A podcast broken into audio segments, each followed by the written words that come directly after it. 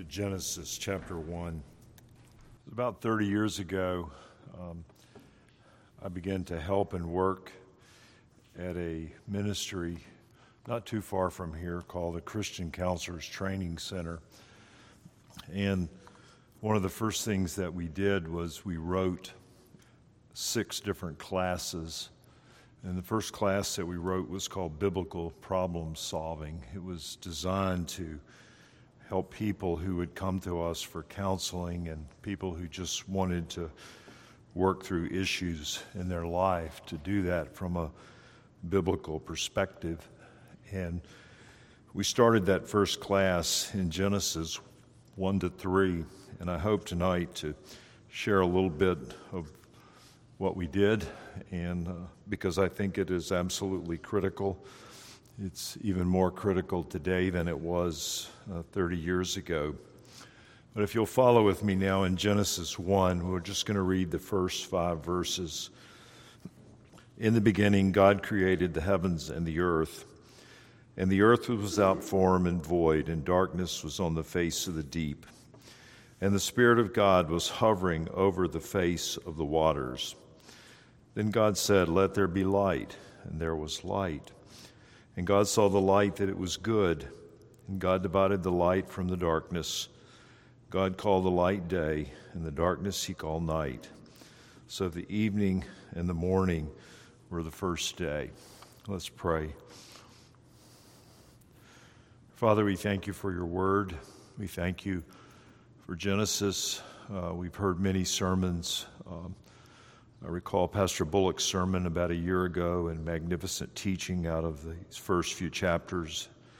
Lord, we know that you've given us so much here. We cannot begin to touch upon it all, but we pray that the few things that we do touch on tonight, you would impress them into our minds and our hearts, that we might know them, not just. Uh, to repeat them, to assent to them, but that we may trust them and live our lives on the basis of these things.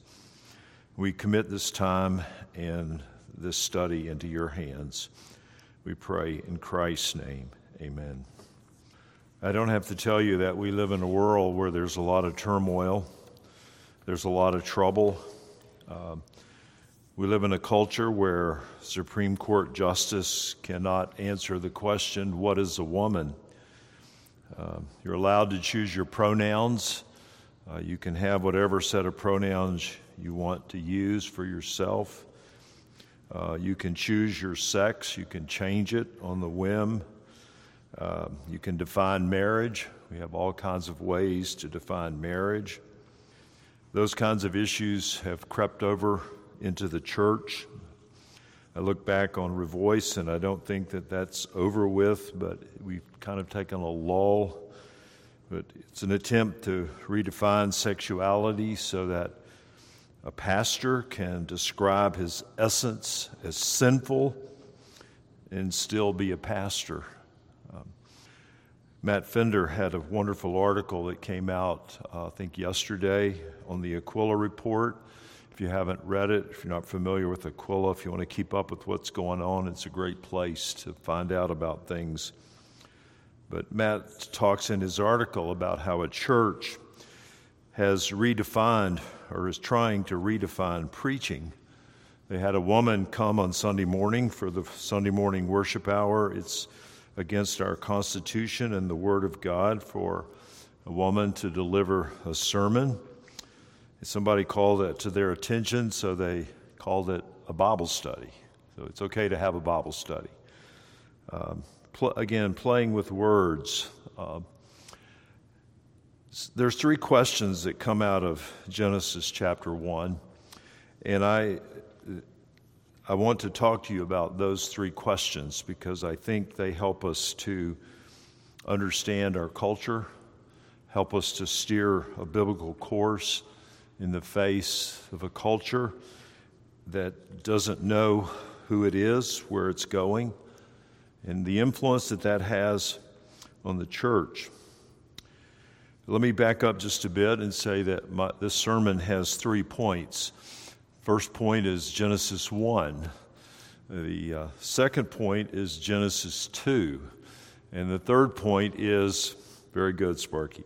Genesis 3, it's good to have people that all three, all three points have the th- same three subpoints.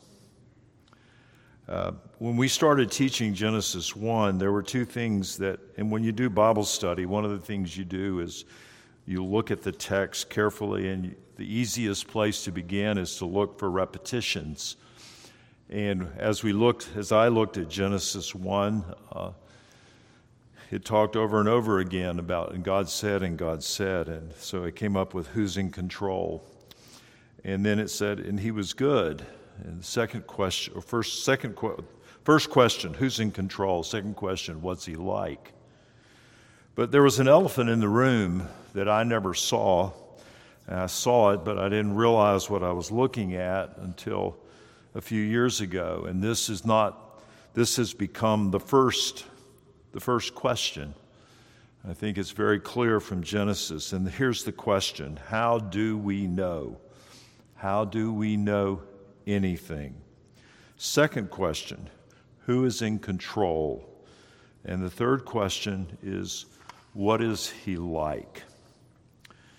So, as we look at Genesis chapter 1, first point, first subpoint, how do we know? How do we know anything? We know anything because God speaks. God is a God of words, He's a God of sentences, He's a God of propositions. And as we look at Genesis 1, what do we see? And God said, Let. God said 10 times in that chapter. And He said, And let there be 11 times. He speaks. And those words have meaning. And we have no right to change those words and to change those meanings. God is rational, He's logical, He is the source of truth. It is the Bible alone that is the Word of God. Everyone begins with assumptions about knowledge. It's foundational. Everyone begins with assumptions. The question is, what assumptions do we begin with? I like to say life is like geometry. If you remember geometry in high school, how did you do geometry? You had to begin with assumptions, you had to begin with presuppositions. And the Bible gives us those presuppositions for all of knowledge. We have to be alert to the fact that the world and the church is often wanting to change the dictionary. Remember neo orthodoxy of 30, 40, 50 years ago, where they used words that came from the Bible and they sounded as if they were orthodox. But what they meant by those words was something very dif- different. Christ didn't literally rise from the dead. He, you had this emotional experience of Christ, and Christ arose in your heart. Whereas the scriptures are really clear that Christ died, he was buried, he rose again on the third day.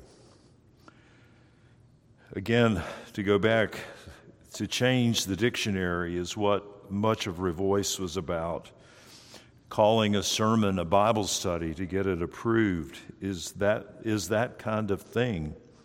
We change the definitions of pronouns, we change the definitions of people and who they are. So, the first question in Genesis 1 that Genesis tells us over and over is how do we know? We know, and it begins with God. God has spoken. The second question that is there is who's in control. Ten times in Genesis 1, it says, And God said, and it was so. It was so is repeated six times. God speaks. He t- we know because He speaks, and when He speaks, what happens? Things happen. Now, everyone has someone who is the captain of their ship. For many in our age, it's me. I can decide who I am, what I am, what I'm going to be, as opposed to who's in control of everything. And the scriptures are saying that God is in control of everything. so that when things get fuzzy and things get confusing, and I don't sometimes may not know which way is up, who's in control? God is. How do I know that? Because the Word of God says so. It says it over and over, but in Genesis 1, that's where it begins. Now, when you have somebody with that kind of power, what do you want, what do you, what do you want to know about him? Well, you want to know if he's good. You see, if, if somebody has that kind of power and authority and control, if he's bad, that's a problem. But if he's good, that's wonderful. And over and over again, it affirms to us in Genesis chapter 1, eight times. And God said, Let there be light, and there was light. God saw that it was good.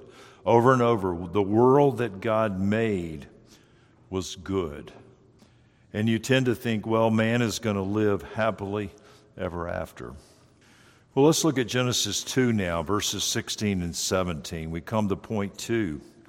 Genesis 2. Then the Lord God took the man and put him in the Garden of Eden to tend and to keep it. And the Lord God commanded the man, saying, Of every tree of the garden you may freely eat.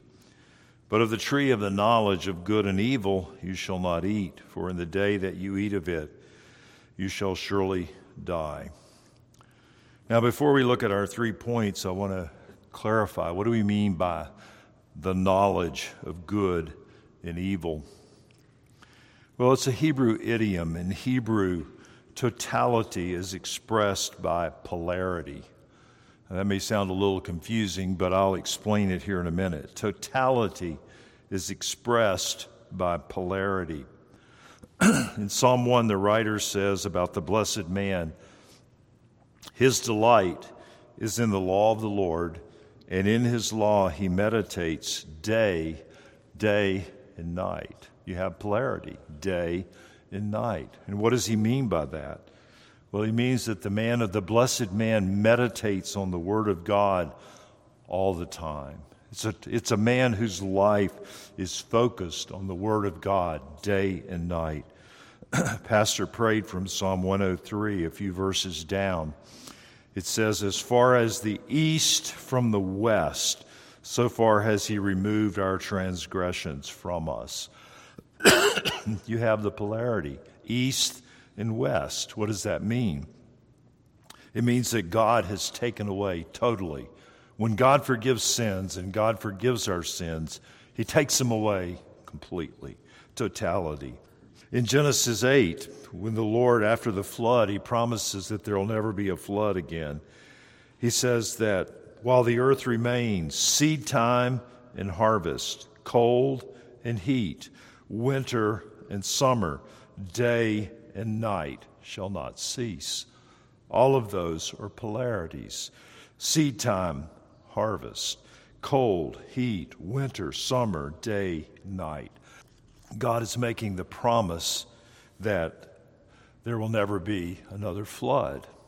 Now, when we come to this in Genesis 2, what are we looking at when God commands man that he may eat of every tree in the garden, but of the tree of the knowledge of good and evil?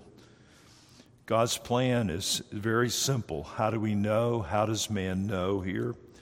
God's plan is very simple, it's very clear. You can eat of every tree in the garden, every tree. This is a wonderful, perfect place. You can eat of everything, but the tree of the knowledge of good and evil. The second point, first point, how do we know? God told us, told them. Second point, who's in control? Notice the warning. God says, For in the day you eat of it, thank you, Bill. God says, For in the day you eat of it, you shall surely die. God is the one who has control over this garden and over these circumstances and over this one rule. So, our third point how do we know? God's simple. Who's in control? God is. He gives a warning. What's he like? Well, he says, Of every tree of the garden you may freely eat. So there's the whole garden that's there available to you. You can eat of any of it. Now, let's go back in just the tree of the knowledge of good and evil. What does this mean for them there in the garden? Well, it's, it's to teach them and for them to understand that they are creatures. We know that this phrase, the knowledge of good and evil, it's applied to God by Satan in chapter 3. You can be like God, knowing good and evil. He's tempting them. You can have the knowledge that God has. Later on in the chapter, God laments. He says, Man has become like us. He knows good and evil. So, this tree is there for them to understand that they are creatures it's asking them are they willing to acknowledge the wisdom of the Creator? Are they going to recognize who is the Creator? Again, going back, who's in control and what's He like and how do they know that? Well, God has spoken to them, and this is an opportunity for them to learn and to grow in that. So let's go to our third point Genesis 3. Let's read the first three verses there. Now the serpent was more cunning than any beast of the field which the Lord God had made. And he said to the woman, Has God indeed said, You shall not eat of every tree of the garden? And the woman said to the serpent, We may eat the fruit of the trees of the garden, but of the fruit of the tree which is in the midst of the garden, God has said, You shall not eat it, nor shall you touch it, lest you die. So, where does Satan begin with his attack? Well, he begins, Hath God said? Did God say? He's going for the word of God, he's attacking the words of God. But notice how he does that. He said, Has God said, You shall not eat of every tree in the garden? What has he said there? What had God said? God said, You can eat of every tree but one. Satan comes along and says, Did he say you can't eat of any trees in the garden? What is Satan attacking here besides the Word of God? Well, he's attacking God's goodness. Remember the three questions. The third one is, What is he like?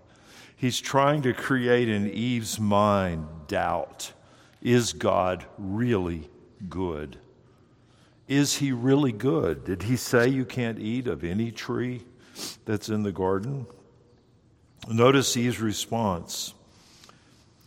How does Eve respond? She adds to God's word. She says, We may eat of the fruit of the trees of the garden, but of the fruit of the tree which is in the midst of the garden, God has said, You shall not eat, nor shall you touch it, lest you die.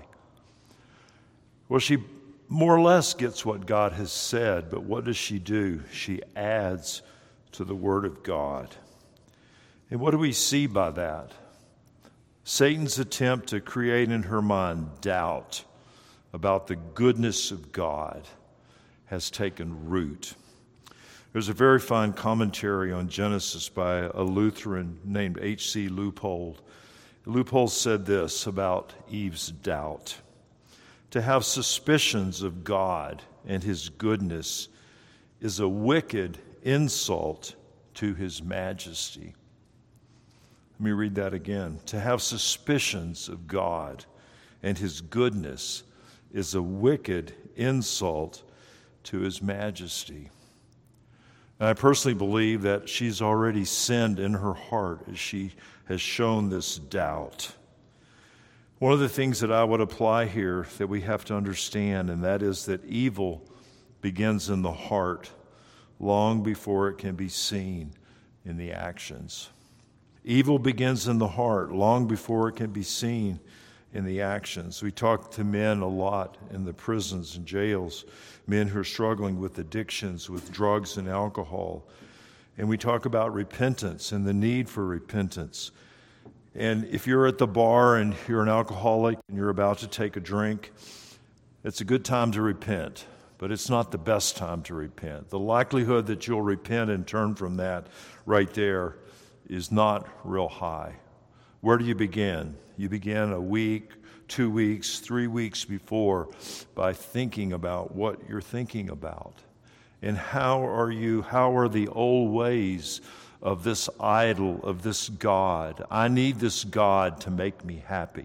I need this God to fulfill me. So I began to think about that and I began to meditate on that. And I began to cultivate in me this desire, and that leads me. That leads me to that moment when I give in to that temptation. It's really important that as we deal with sin in our own lives that we begin to understand how evil begins in the heart, begins in our minds long before it breaks out into the actions. When Luther said that all of the Christian life is one of repentance, this is what he's getting at. That we need to learn to repent, and I say this, we say this a lot. We need to learn to repent early and often. The earlier and the more often that we learn to repent, the better we're going to deal with sin and bring change in our lives. Notice verse 4 in Satan's response. The serpent said to the woman, You shall not surely die. For God knows that in the day you eat of it, your eyes will be opened, and you will be like God, knowing good and evil. So, what is Satan attacking now? You shall not die. What is he after now? Well, he's after God's power. God, God doesn't have the power to bring this off. He's told you this, but he can't do this. So you see, he's gone after those three things. Is God's word true? Is God really good? And thirdly, he doesn't have the power to do what he said he would do. So, what does the woman respond in verse 4? Or verse 6 The woman saw that the tree was good for food, that it was pleasant to the eyes, and a tree desirable to make one wise. She took its fruit and ate. She also gave to her husband with her, and he ate. Go back to verse 5. For God knows the day you eat of it, your eyes will be opened, and you will be like God, knowing good and evil. What is the nature of Eve's sin? It is the lust to be God. At the heart of every man and woman born in the world since Adam, the sin, the nature of that sin is the lust to be God. I want to be God in my world. You begin to understand this when you look at marriage in our day and the trouble we have with marriage. If you have two people who both want to be God, you see, in a relationship, only one can be God. And in reality, there is only one God. When two people, a husband and wife, are bowing their knee to that God, what happens?